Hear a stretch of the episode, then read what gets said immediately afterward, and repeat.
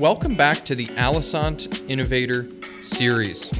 In our 15th episode, host April LaMon is joined by Pfilip Hunt, partner at Wrathell Hunt and Associates. In this episode, Pfil demystifies special district financing options for master plan communities and talks more specifically about why developers leverage these tools, the upside for those involved in the project, and more. Special districts are a way for developers to fund public infrastructure like bridges, roads, water, and more using tax exempt municipal bonds. Check out the show summary for a further breakdown on special district financing, other options for developers, and view some of Pfil's most recent projects in the Miami area. This episode of the Alosant Innovator Series is presented by Alosant Azul. With Azul, your residents can forget their key fobs, and you can stop worrying about managing those key fobs. To learn more about mobilized access control for your community, visit alosant.com.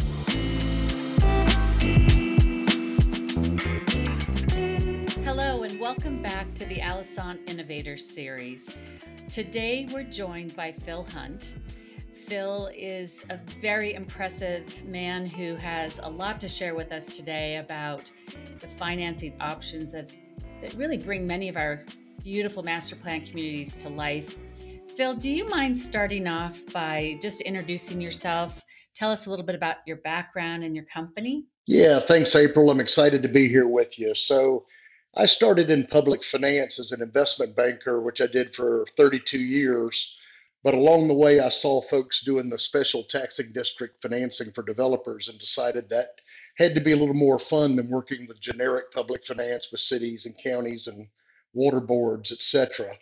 So I set out to learn about the business and the players, and I met my future business partner, Craig Wrathell, in the process. And we decided to start a company creating and managing these special taxing districts in 2005. And now, after 18 years, we've grown to 40 employees managing approximately 170 CDD districts in Florida. And we also serve as a developer financial advisor in other states like Texas, North Carolina, South Carolina, Alabama, Georgia, and Mississippi.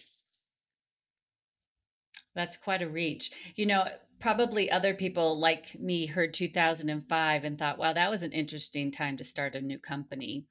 Did you face some initial headwinds with the oh, oh yeah. oh. Oh yeah, we, we joke all the time that we're really market timers. So we got in right at the peak and right as it was starting to crash. But you know, it's one of those things where you learn more in bad times than you do in good times. So we learned a lot working through workout projects after 2008 in Florida, and that was that was pretty helpful, and re- we really gained a lot of knowledge with that.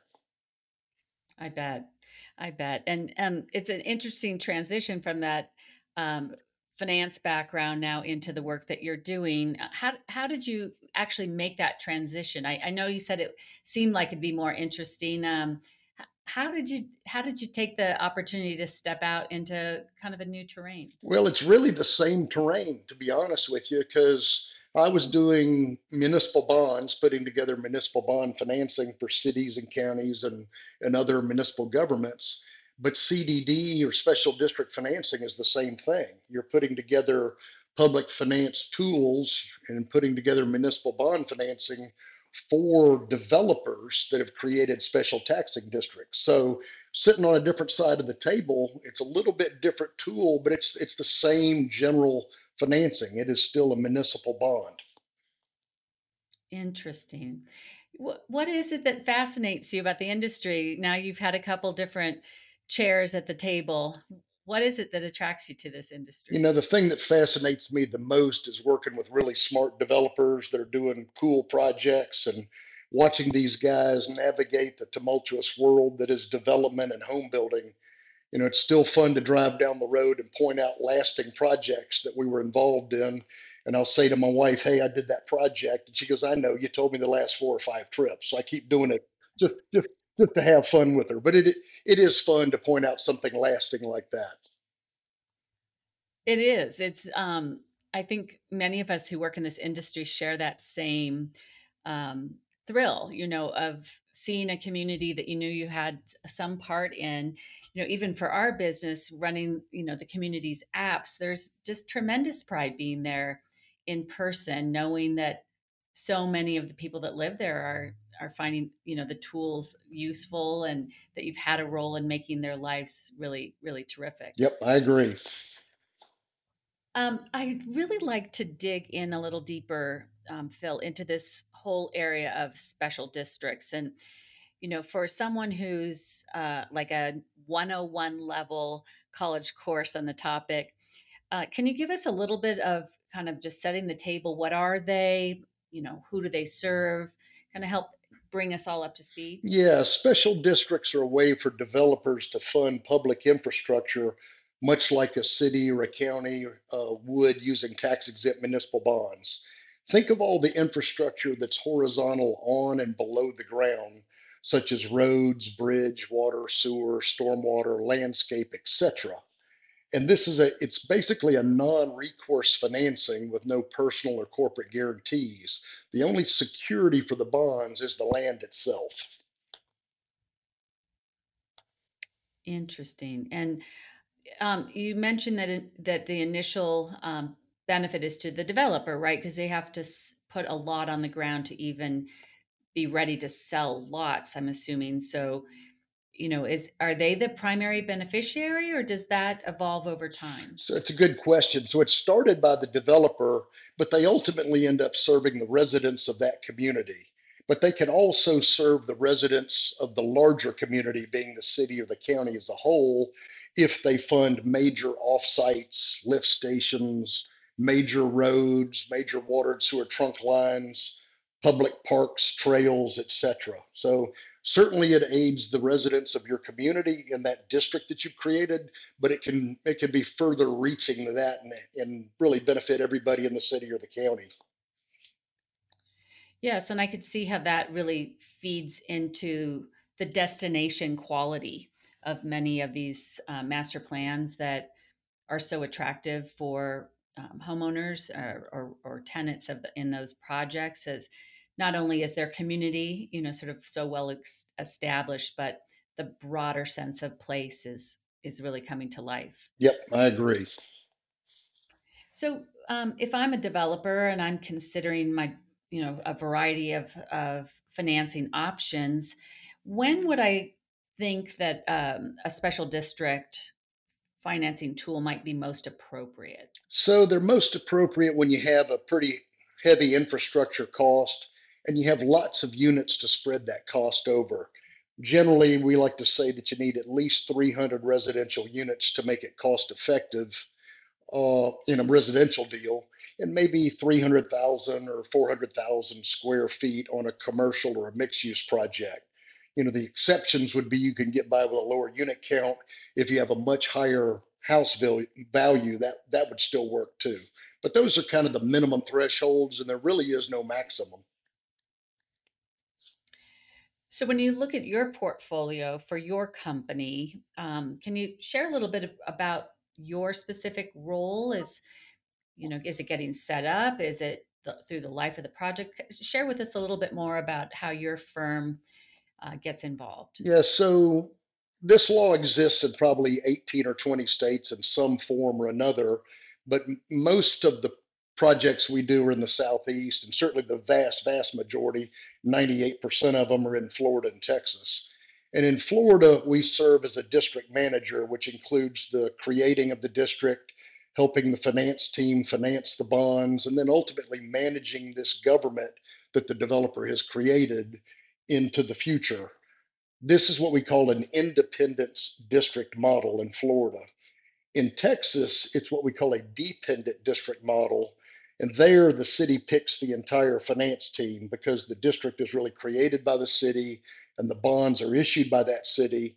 So, in that instance, we serve as the developer financial advisor, and, and we're really the only professional with this type of experience sitting on the developer side of the table because in Texas, the city has picked everybody else. So that it's a little bit different role, but again, it's still the same general type financing in Florida and Texas.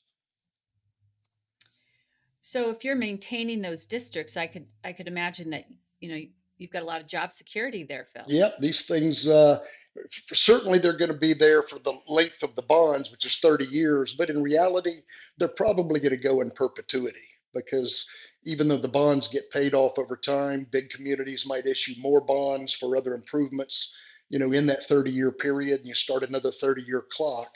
Uh, but also, if you, you, the district, are owning public infrastructure, you're maintaining that. It becomes not only a finance vehicle, but a great maintenance vehicle for maintaining the publicly owned assets that were not dedicated to a city or a county. Well, that's a very interesting point because eh, you know the first the first in everything might look great, but really having to look down the road 25, 50, even more years from now, how, how is that going to become self-sustaining? Well, that's that's terrific. I, I think it'd be great to talk about some of the specific projects that you've worked on that people might be aware of. I, I know um, Tom Hoban from Kitson and Partners was part of the podcast earlier this year, um, and Babcock Ranch. You've worked with them as well, right? Yep. So uh, Babcock is one of our clients, and uh, uh, Tom Hoban, we've, we've worked with him for years. They're, they're a great team. Tom's a great guy to work with. And I'm sure you heard all about it from Tom on your earlier podcast, so I don't want to repeat that. But, you know, at a real high level, Babcock Ranch is a stewardship district, which is basically a CDD, uh, which is a community development district with more powers and a longer turnover time frame. You know, unique things about Babcock is it operates its own water, its own sewer system, its own irrigation system, and they also operate their own waste disposal system. They also have a 400 acre solar farm that's really outside the district, but it's it's part of the project in general. So they're a very unique project. Yeah, that must have been a lot of fun to try and conceive how to bring that all to life in, in such an innovative way. It really is. And that's what you, you asked earlier what's fun about this business? It's working on really innovative projects like this with, with great teams like Tom and his team. Awesome. What about some other um, some others that you have? I think you have some other projects down um, in South Florida in the Miami area. Is that right? Yeah, we got a couple of uh, dense mixed use urban infill projects. One is Miami Worldcenter. You know, it's a large urban infill mixed use project. It's planned for about 2,400 condos, 1,800 apartments, 350 hotel rooms, about 957,000 square feet of retail and restaurant uses and it uses some other tools too. It actually receives TIF revenues from the city of Miami. We also have the Midtown Miami project, which is a, a, little bit larger. Miami Worldcenter is about 25 acres. Midtown Miami is about 50 acres. It too is a large urban infill mixed use project that it build out is estimated to have over 3,000 condos and apartments, as well as 1.2 million square feet of retail, commercial, and office uses. It's got a uh, enterprise fund operating two public garages with over 3,000 parking spaces, and it too receives TIF revenues of over three million dollars annually from the city of Miami, and we use that to offset the O and M costs of the uh, of the uh, garage. Um, and just to um, keep us all on the same page. Can you talk a little bit about that TIF financing? What what is that? So a TIF financing is more common when you have an urban infill project. You're part of a, a blighted downtown where they have uh, the city has created a boundary. Usually it's called a CRA uh, for a Community Re- uh, Reinvestment Act. Uh, but they'll create the boundaries and they'll say this area is blighted. It has very low ad valorem taxes right now but any project that's included in the boundaries of the district uh, that creates development adds value presumably over time it's going to have a lot larger value. It's going to kick off a lot more ad valorem taxes. And the typical TIF financing, which stands for tax increment financing, is to work out some type of split in the growth of those ad valorem taxes that you, the developer, have created and some percentage of that would come back to you over a period of time and be used to defray some of your development costs. Gotcha. So it sounds like you're often stacking some of these different either special districts or TIFs or other special financing tools to really bring these massive projects to That's life. exact. Is that That's right? exactly what we're doing. And you know, each each state's a little bit different. So, you know, in Florida, it's more used for a dense urban, you know, infill project. In Texas, we use TIFs a lot on just uh, master plan communities. a lot of the growth areas, for instance, outside of uh, Dallas or outside of Houston or Austin, those smaller cities and smaller counties are dying for growth, and they're willing to give up a piece of the ad valorem uh, pie to the developer in return for this development. So we actually do residential TIFs in Texas. And out there, it's called a TIRZ, which stands for a tax increment reinvestment zone. Well, you've definitely got those acronyms dialed in. That's terrific. Um, so, you know, when we think about the future, you know, a, a lot of what we've been talking about this year with developers and builders is, you know, 2023 is um, kind of up for grabs still. We're, I think certainly in the markets that you serve, we're seeing some good momentum. But um, when you think about your part of the projects and how you might um, envision for the future, what what types of future financing can you anticipate, or are there gaps in the market now that you think you know there's a unique place to fill? You know, I really think it's pretty well established right now. For instance, the CDD law in Florida was established in 1980, 43 years ago. So it's a pretty well established tool. You know, TIFs are available in most of these states. Um, you know, we, on occasion we'll do something called a PIF, a public infrastructure fee that we create, basically create an additional sales tax or hotel tax and some commercial deals. But like you said earlier, you know, we're, we're stacking districts and stacking ideas depending on the type of financing. But uh, you know, I think I think a lot of it's already been baked around the country, and sometimes you're you're bringing an idea from one state to another, but it's a it's an idea that's been out there for a while. Yeah. And what about states that don't participate in terms of, you know, is there do you see potential for this to grow as a as a vehicle geographically? Actually, it's a really good question. We uh, we're actually just starting to brush off uh, some old files and try and make a run at creating a CDD law in Georgia possibly this year. And then I had a call from a home building company the other day about uh, Tennessee. So really, the only two states in the southeast that don't have this law right now are Georgia and Tennessee. And if we, you know, have our wishes, it would be to make a run at both of those states in the next couple of years and in in their legislature and try and get these tools there.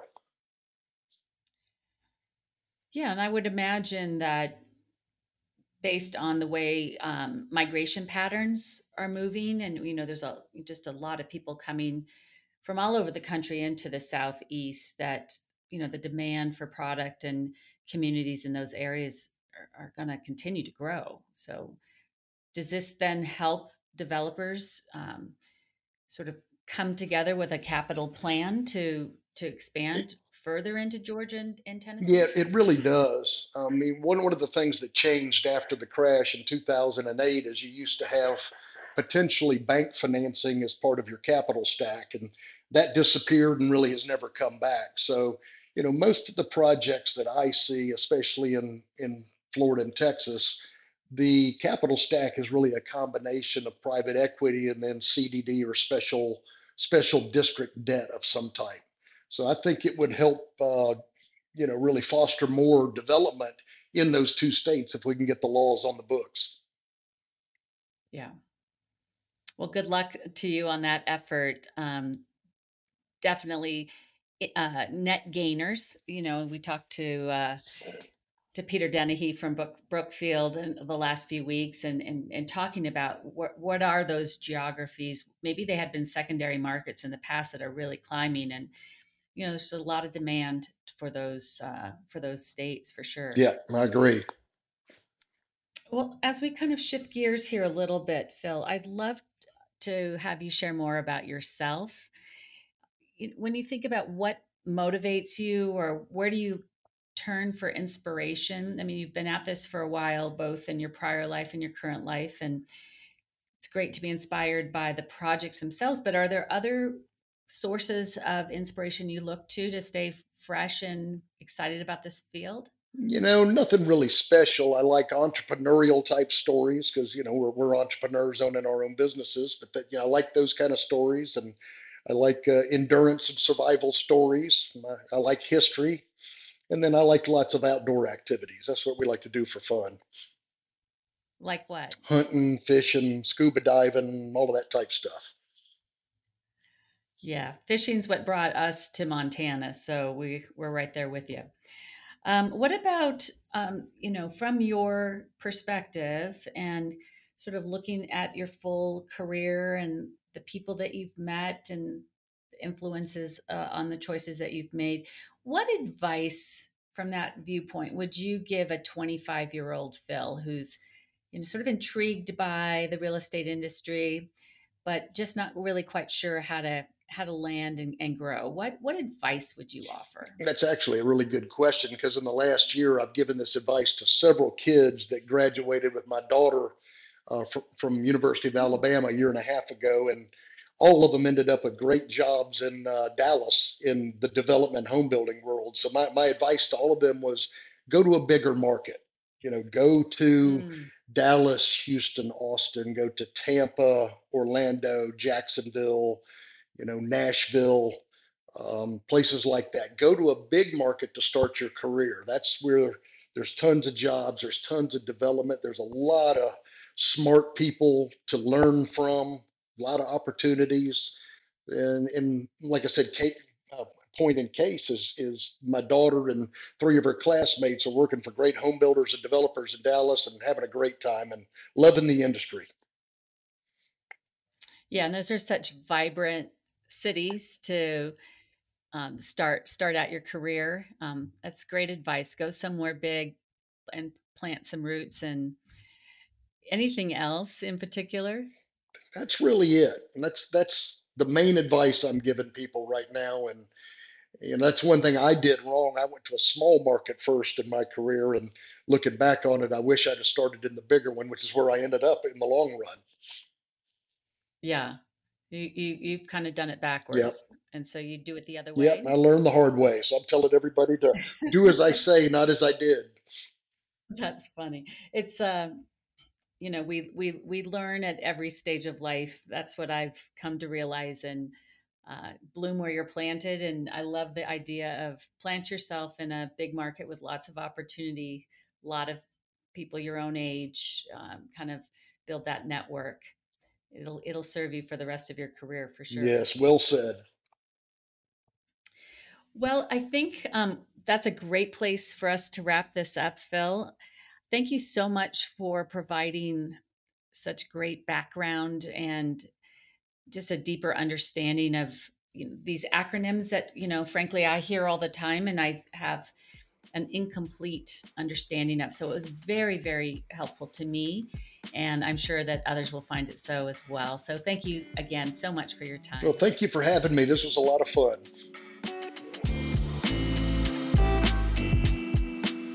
Thanks for listening to this episode of the Alosant Innovator Series. Be sure to subscribe, rate, and review the podcast and learn more at alosantinnovatorseries.com.